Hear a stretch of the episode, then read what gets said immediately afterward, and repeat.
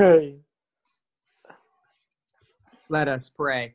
Gracious God, we thank you for this time and for the gift of being a Christian community. We ask your blessing upon our study of Scripture and upon our conversation that we would learn something new about ourselves and something new about you today. It's in Christ's name we pray. Amen. Amen. Amen. I'm going to go ahead and share my screen here and we will dive right in. And as I read, just a reminder to pay attention, to take notes. This is the same document I sent in the weekly email, and so you can follow along and even do a little work ahead of time uh, if that seems good to you. So we start in chapter 6. Now, during those days when the disciples were increasing in number, the Hellenists complained against the Hebrews because their widows were being neglected in the daily distribution of food. And the twelve called together the whole community of the disciples and said, It is not right that we should neglect the word of God in order to wait at tables. Therefore, friends, select from among yourselves seven men of good standing, full of the Spirit and of wisdom, who we may appoint to this task, while we, for our part, will devote ourselves to prayer and to serving the word. What they said pleased the whole community, and they chose Stephen, a man full of faith in the Holy Spirit, together with Philip, Prochorus, Nicanor, Timon, Parmenas, and Nicholas, a proselyte of Antioch. They had these men stand before the apostles who prayed and laid their hands on them. The word of God continued to spread. The number of the disciples increased greatly in Jerusalem, and many of the priests became obedient to the faith. Now, I'm going to stop there, do a little bit of teaching, and then we'll go into a time of conversation. So, this chapter begins with now during those days.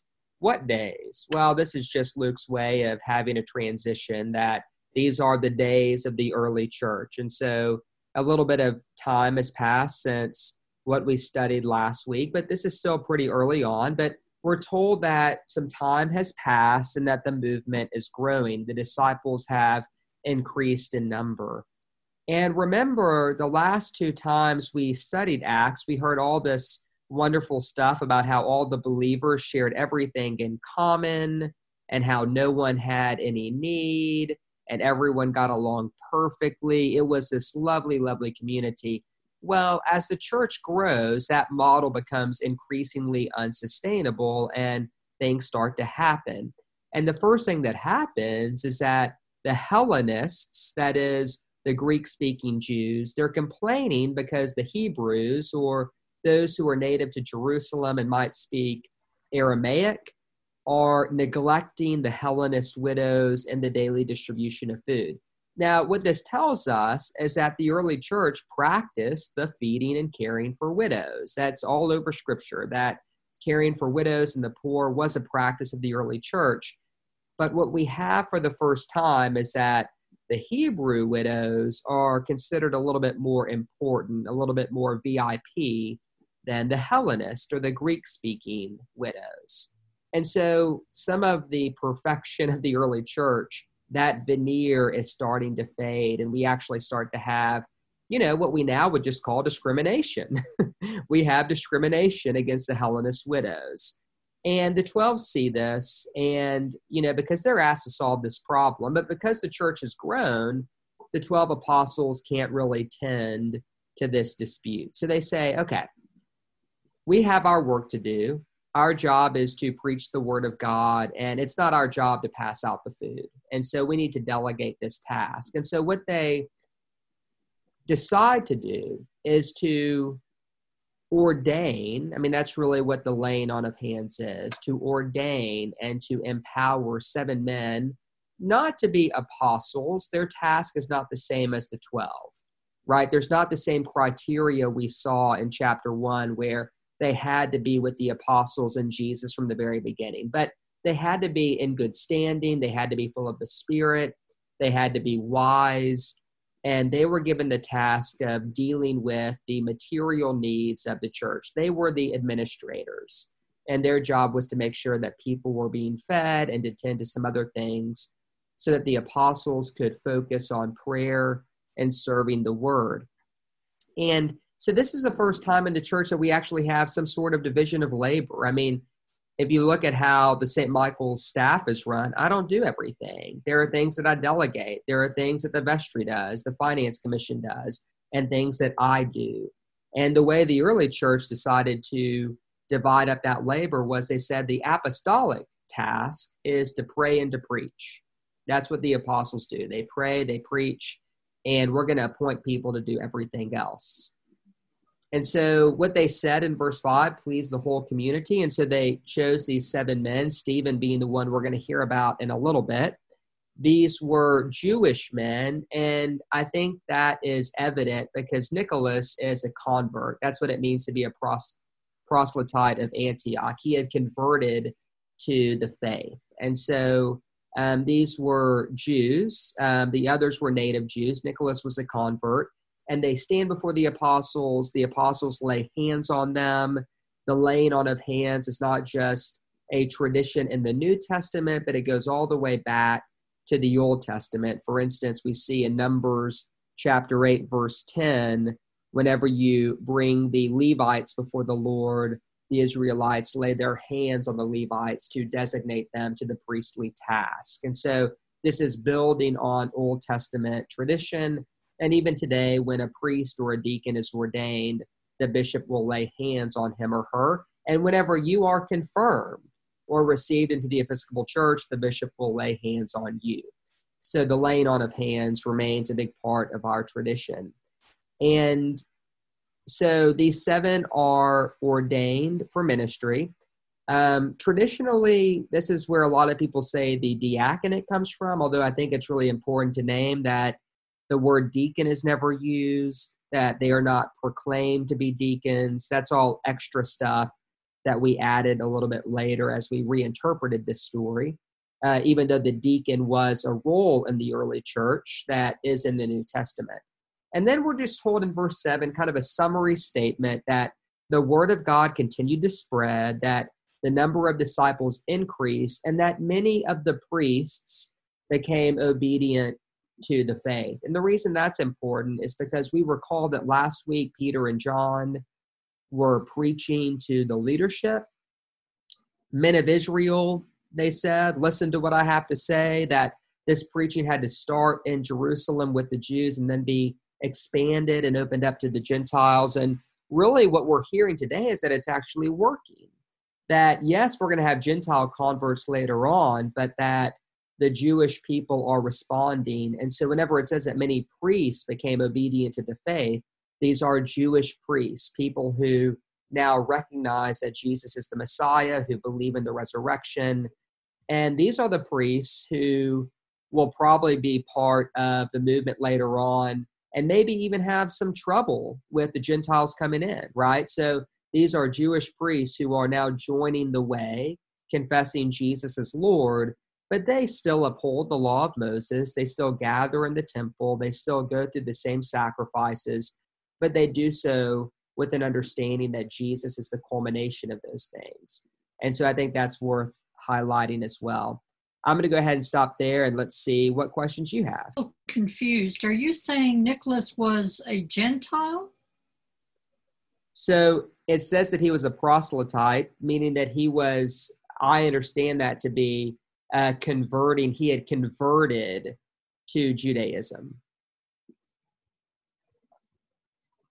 And so he wasn't currently like seeking to become uh, a Jew, but he had earlier done so, and that is the designation that was given to him.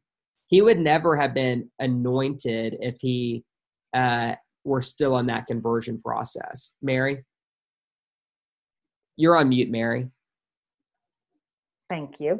Um, so the seven that were chosen were Jews. Were they, is that a mix of the native Jerusalem Jews and the Hellenistic Jews? Because when I was reading this, I was kept going back as who are they talking to? Did they call the Hebrews who were being discriminating or what? And the reason I asked that then is so what happened afterwards? Did it solve the problem of the discrimination towards the Hellenistic wives? Because there's nothing else that goes in. And yet, as we read more and the other um, additional scripture you supply does talk about racial, uh, well, racial tensions or stresses?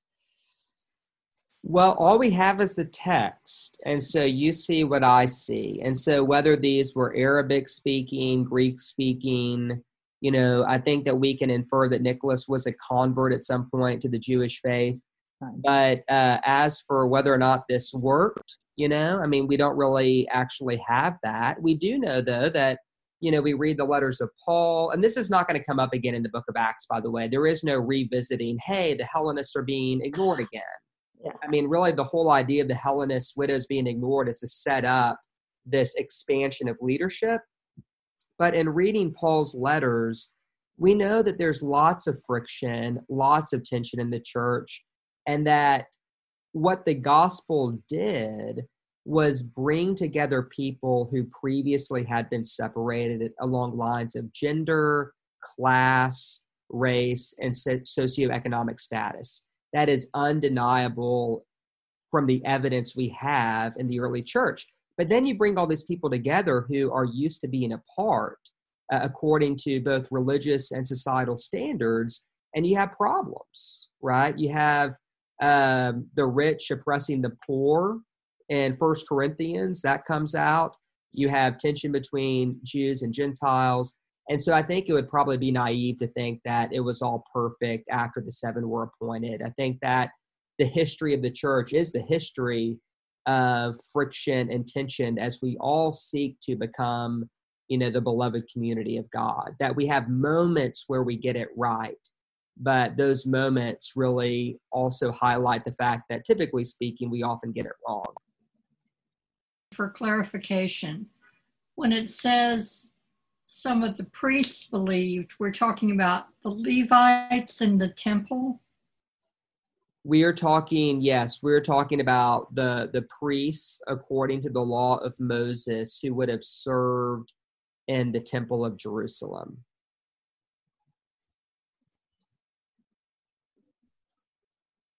okay so we continue on with the arrest of stephen now I am not going to read Stephen's full speech, although I have it and we can go to it here in a little bit. And that's mainly for time, but that is in this document and we can read some of it if we feel like our conversation needs it. Stephen, full of grace and power, did great wonders and signs among the people. So just remember, Stephen is one of the seven. And so we're focusing on Stephen. Then some of those who belonged to the synagogue of the freedmen, as it was called, Cyrenians, Alexandrians, and others of those from Cilicia and Asia, stood up and argued with Stephen. But they could not withstand the wisdom and spirit with which Stephen spoke. Then they secretly instigated some men to say, We have heard him speak blasphemous words against Moses and God. They stirred up the people as well as the elders and the scribes. Then they suddenly confronted him, seized him, and brought him before the council. They set up false witnesses who said, This man never stops saying things against this holy place and the law. For we have heard him say that this Jesus of Nazareth will destroy this place and will change the customs that Moses handed on to us. And all who sat in the council looked intently at him and they saw that his face was like the face of an angel. So you see, it says missing verses. We can return to those missing verses, but for about 53 verses, Stephen retells the story of Israel here. And we can return to those in a little bit. But I'm going to pick up with verse 54 after about a four minute speech. When they had heard these things, they became enraged and ground their teeth at Stephen. But filled with the Holy Spirit, he gazed into heaven and saw the glory of God and Jesus standing at the right hand of God. Look, he said, I see the heavens opened and the Son of Man standing at the right hand of God. But they covered their ears, and with a loud shout, all rushed together against Stephen. Then they dragged him out of the city, and they began to stone him. And the witnesses laid their coats at the feet of a young man named Saul. While they were stoning Stephen, he prayed, Lord Jesus, receive my spirit. Then he knelt down and he cried out in a loud voice, Lord, do not hold this sin against them. When he had said this, he died. Okay, so just a few things to note. So, Stephen now is similar to an apostle in that he is doing wonders and signs, and the word is spreading through him. But in verse 9, we have a different group of Jews who will resist him, resistance to what Luke has now just been calling the way. Resistance to the way will now extend beyond the Sadducees and the temple authorities, and now diaspora Jews uh, will resist the message. And specifically, it looks like these are African and Asian Jews from verse 9. And so you have the diaspora or those outside of Jerusalem, more influenced by Greek culture. They too are now offering resistance. And so part of what is being set up is that two things are happening simultaneously in the book of Acts. Number one, resistance is expanding. It's not just the temple authorities, it's not just the Sadducees, it's not just the high priestly family, but you actually have diaspora Jews who see this movement and think it has to be stopped. But on the other hand, even as resistance grows, so do the number of those who follow this way. And so that's kind of one of the tensions that's going to be um, that we're going to track as the book of Acts unfolds.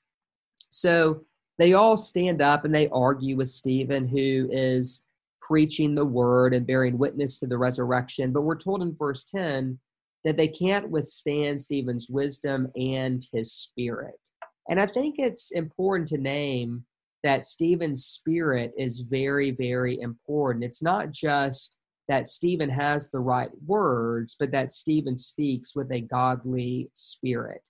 And that doesn't mean that people are going to welcome Stephen. As we see in a moment, they stone Stephen. But Stephen speaks with a spirit of tenderness, a, speak, uh, a spirit of clarity, a spirit of courage. And as we see when he dies, he will offer the same forgiving spirit that Jesus offered from the cross, literally saying the exact same words Lord, do not hold this sin against them.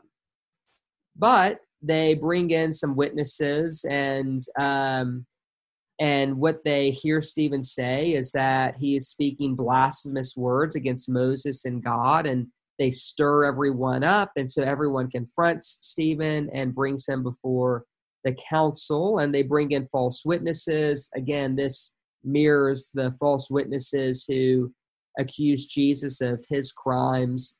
And really, what they're suggesting Stephen is doing is blaspheming and saying that, you know, he's going to destroy this place and change the customs that Moses handed on to us. And in a sense, this is ironic because the charge of blasphemy is incorrect. It's incorrect because Jesus is at the right hand of God and Jesus is the long awaited Messiah. But there is some irony because this whole idea of the customs that Moses handed on to us being changed, that actually seems to be a real threat.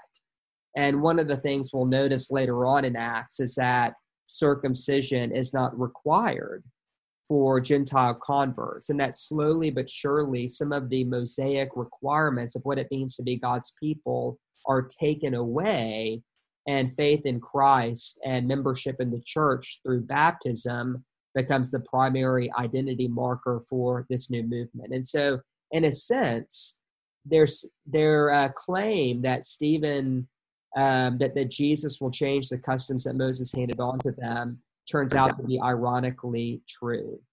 Now, we can return to Stephen's speech here in a little bit if you want. It's pretty long, so we can do that time permitting. But essentially, what Stephen does is retell the whole story of um, Israel and uh, to, to show how it culminates with Jesus' death and resurrection. And they hear this in verse 54 and they are enraged and they ground their teeth. They're really, really angry. And you know, when they're really, really angry at that moment, Stephen says the one thing they can't hear, which is that he sees the glory of God and that Jesus, the one whom they are resisting, is now standing at the right hand of God, and Stephen sees Jesus. This brings to mind um, what Jesus um, said in the Gospel of Luke.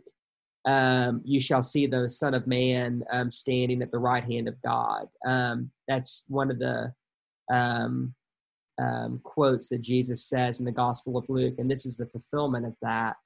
And so, the moment that Stephen says this, they begin to stone him.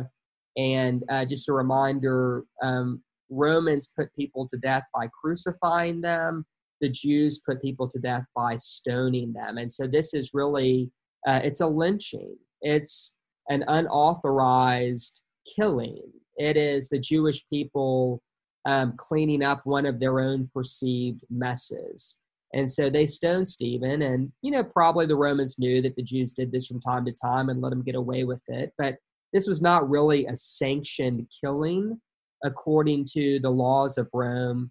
Um, that Stephen was stoned, he was stoned kind of outside the courts of official justice, unlike Jesus, who was crucified by Rome. And as they do this, we then get a figure by the name of Saul, uh, who is overseeing this killing and who approves of this killing. And we're going to hear a lot more about Saul in the chapters to come. But I'm going to go ahead and stop there and see what your take is on this this um, uh, this this little bit of Acts and and what it evokes for you. The a question about Saul and the laying down of the coats. Uh huh. The cloaks, coats, uh huh. garments. What is the significance of of that? I mean, I can see Jesus and you know they cast lots and that sort of thing, but I don't think that's what it's referring to.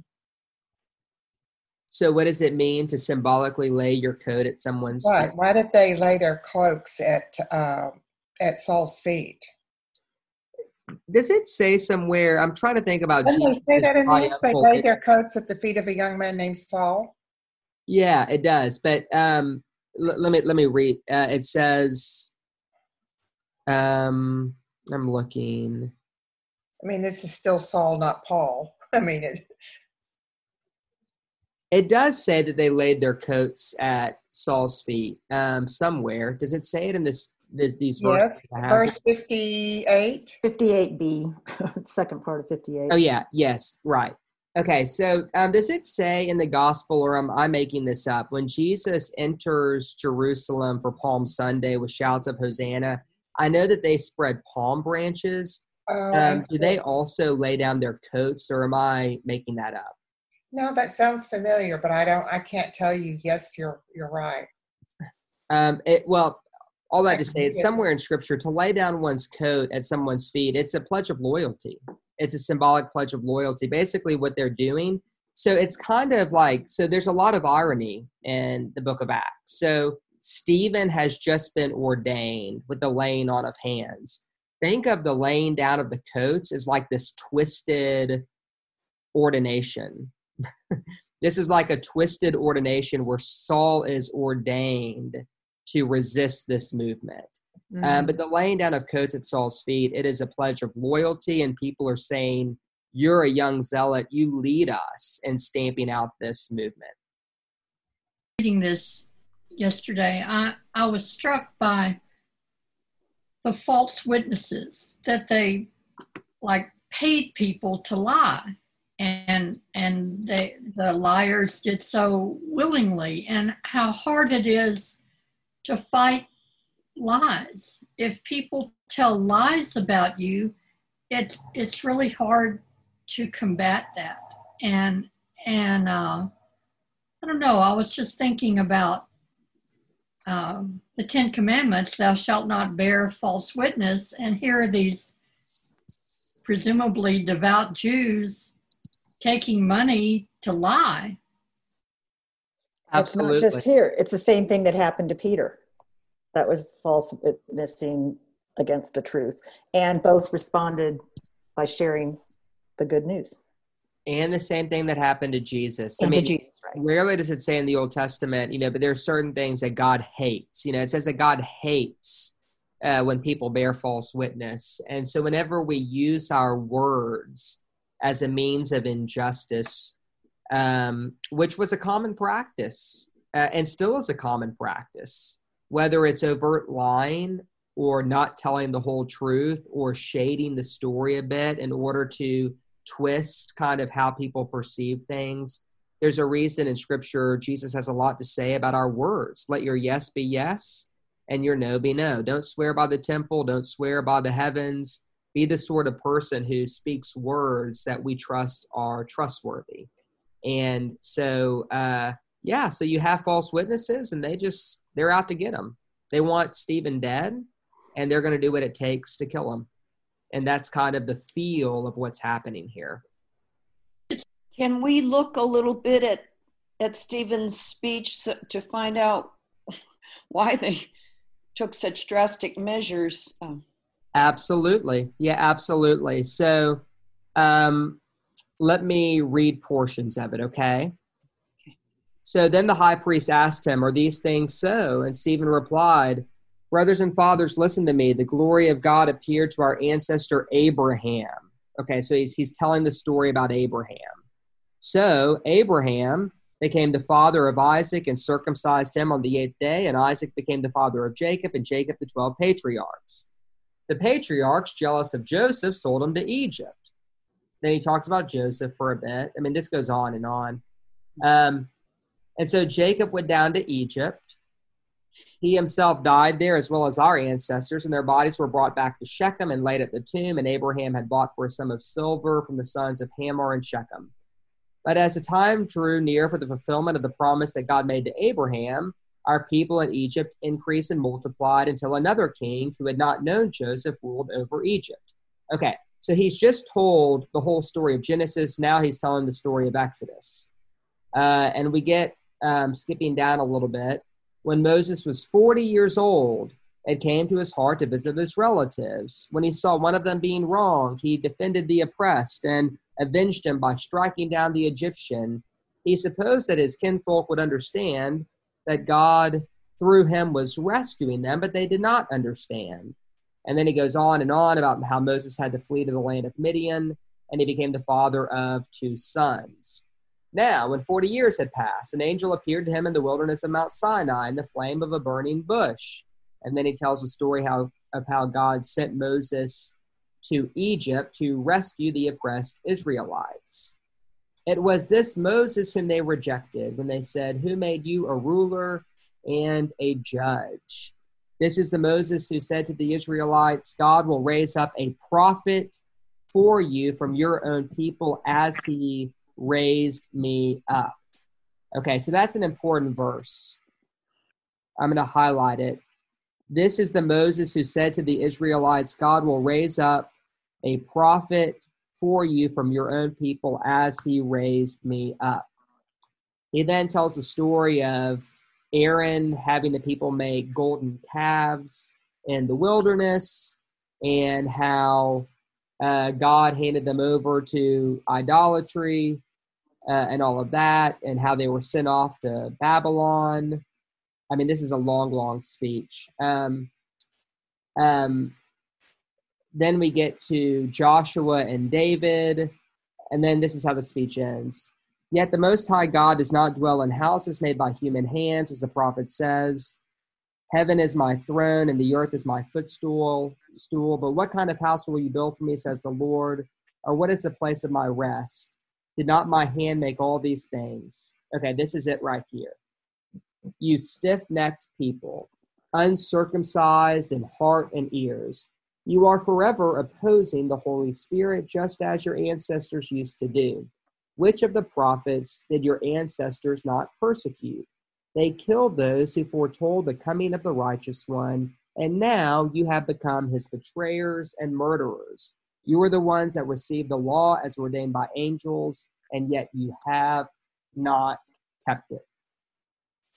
So basically, what Stephen does is retell the whole story of God calling Abraham all the way from Joseph uh, to people's you know, flight to Egypt, to the Exodus, to the raising up of King David, to all that the prophets have been talking about. And then he shifts and he says, um, You've never listened to the prophets. Um, and basically, you killed the righteous one. So that's kind of what he did. And I don't Is know if that's helpful or not. Go ahead, Mary. Is it that summary that really just irked him? because the rest of it's repeating. And it, to me, it reminded me of what you um, remind us about Acts is um, a way of not being a new religion, but continuing to show the connection. And to me, I, that's what I felt like he was doing is talking about the faith and, and what had happened. And everything sort of kind of makes sense, and they all would understand that. But then he turns right around and just throws this back at him. Well, in with his angel face, he throws With it back at him. face, yeah. Yeah, but um, is this is this what really got them then? Because Well, I, I think it- what really got them was you stiff necked people, Yeah. uncircumcised and heart and ears. You're always opposing the Holy Spirit, just as your ancestors used to do. So, what's he talking about? I mean, he's talking about how the people made the golden calf in the wilderness, how, um, I, I mean, he, he's told the story of them being exiled into Babylon. Um, but I, I think it's also important to name that, you know, who's giving this speech? Two people are giving this speech. Number one, Stephen is giving this speech to the people who are about to stone him. And he's telling the story of the people of Israel and how it culminates in Jesus. But on the other hand, Luke is giving this speech to the Roman authorities. And so if you were to read the speech that Stephen gives, um, and you are a, a Roman authority suspicious of this new movement, the impact of the speech is to basically say what's happening here is the culmination of the book of Genesis, of the book of Exodus, of the story of David, of all the prophets. Uh, and so that's like the twin agenda happening with Stephen's speech. It's Stephen speaking to the mob, but it's also Luke speaking to the culture to frame this new movement as a continuation of the story that began with Abraham, because part of what he wants to do is to make this new movement credible to the outside world so that they're not suspicious of it. All right, we don't have too much left in this chapter. Uh, it says, And Saul approved of their killing him. That day, a severe persecution began against the church in Jerusalem, and all except the apostles were scattered throughout the countryside of Judea and Samaria. Devout men buried Stephen and made loud lamentation over him. But Saul was ravaging the church by entering house after house, dragging off both men and women whom he committed to prison. Okay, so, um, well, what's happening? Well, um, a, a severe persecution's now beginning, and one of the things that we're going to just see is this theme of both resistance to the movement growing and the church growing at the same time. So, um, this is where the persecution of the church really begins. Um, the moment that Stephen is killed, I think that gives um, uh, other people permission to do something similar, especially given the fact that they really approve of this killing. And the one to lead this persecution is going to be Saul. And so, um, but this does have the impact of scattering the apostles throughout the countryside of Judea and Samaria. Notice how this is actually good for the mission of the church. What happens when they're scattered? Do they hide out in people's houses and wait for the persecution to die down? No, they end up preaching.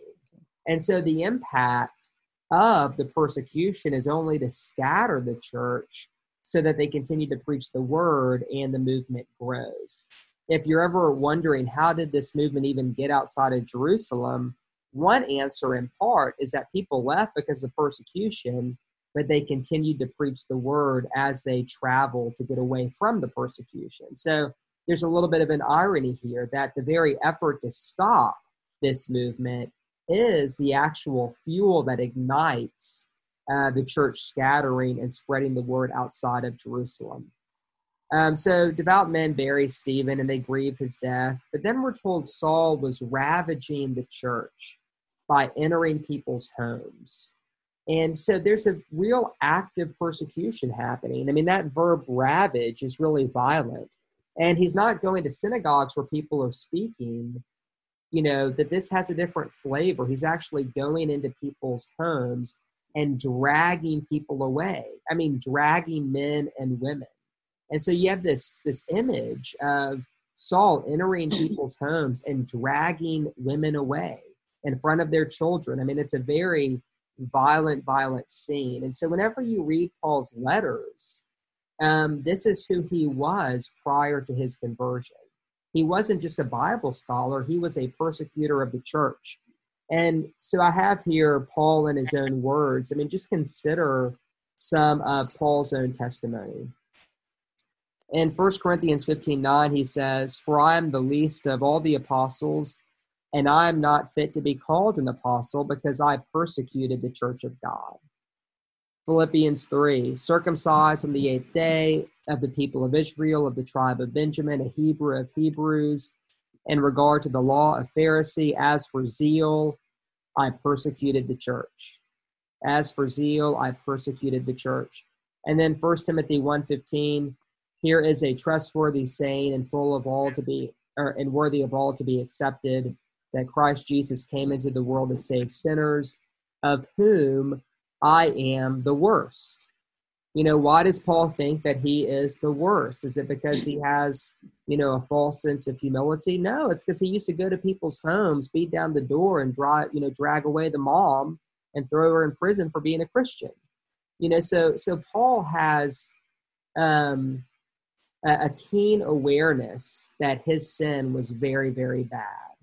And so if you read Paul's theology of forgiveness and the cross and his conversion experience, a lot of his writing on grace comes from the fact that he understands himself to be among those who did the worst thing someone can do, which is persecute the church to me, all of this was more example, but really easy to understand example of the paradox of what happens in the Bible, the good that comes from the bad. Um, I mean, I I've loved the Joseph stories because I always feel like that's he's the symbol of uh, God using um, situations to make them good. But this is this is all in your face. Here's something bad, but it turns to the good. That they're resisting and trying to push down the church, and it, yet it's growing. That Saul was horrible and ravaging and really hurting people, yet he became one of the greatest apostles. I mean, and to share the good news with us. And I don't know what it does for me, but it's just like, wow, it's this little bit of scripture puts it blatantly out there the bad, the good. So, one of the things being highlighted is God's capacity to redeem the most hopeless situation. So, what is the most hopeless situation for the church? It's persecution. What does it lead to? It leads to growth and to the movement spreading across the Roman Empire. What's the most hopeless situation for a person? It's to persecute the church and to discriminate against the people whom God loves and whom God has chosen. What happens to that person? He becomes the chief apostle. Now, does it always happen that neatly in our experience? No, it doesn't but it is meant to be seen as a sign of hope and as God's incredible power to bring good out of unspeakable evil. And as long as we don't turn that into a, you know, let's not look at evil and call it evil, and we can kind of maintain the tension, then I think that we can be in good shape reading it that way. Just a small comparison, but I was thinking of examples of how hard it is when change rears its ugly head in the church to know whether to go with the new or defend the old. And this came about uh, with the ordination of women. This, this was a huge problem for the church and, and cost many congregations their affiliation with, with the um, Episcopal Church in the United States. And so you know, um, presumably everyone was praying to the same God, asking for direction and getting very different answers as to whether to defend the old or go with the new. So I was thinking about these people at this time. I mean, this this was this was tough to really change your outlook from everything you've ever known. It's really well said, Jackie. But I want you to I want you to hold that as you read this because that's I mean, that is alive today.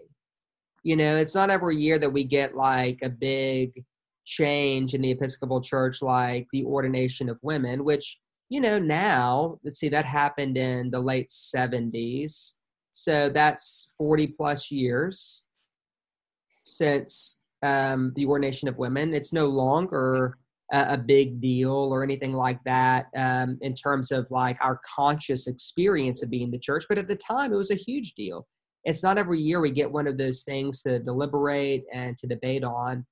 But we have plenty more in our lifetime, right? That's always what's happening is that something about our past is giving way and the future is emerging. And we have to ask the question what does it mean to be faithful um, as we step forward without you know to to uh, to keep the baby but to throw out the bathwater right that's a really hard question there's a great quote on the difference between convention and tradition tradition is the living faith of the dead.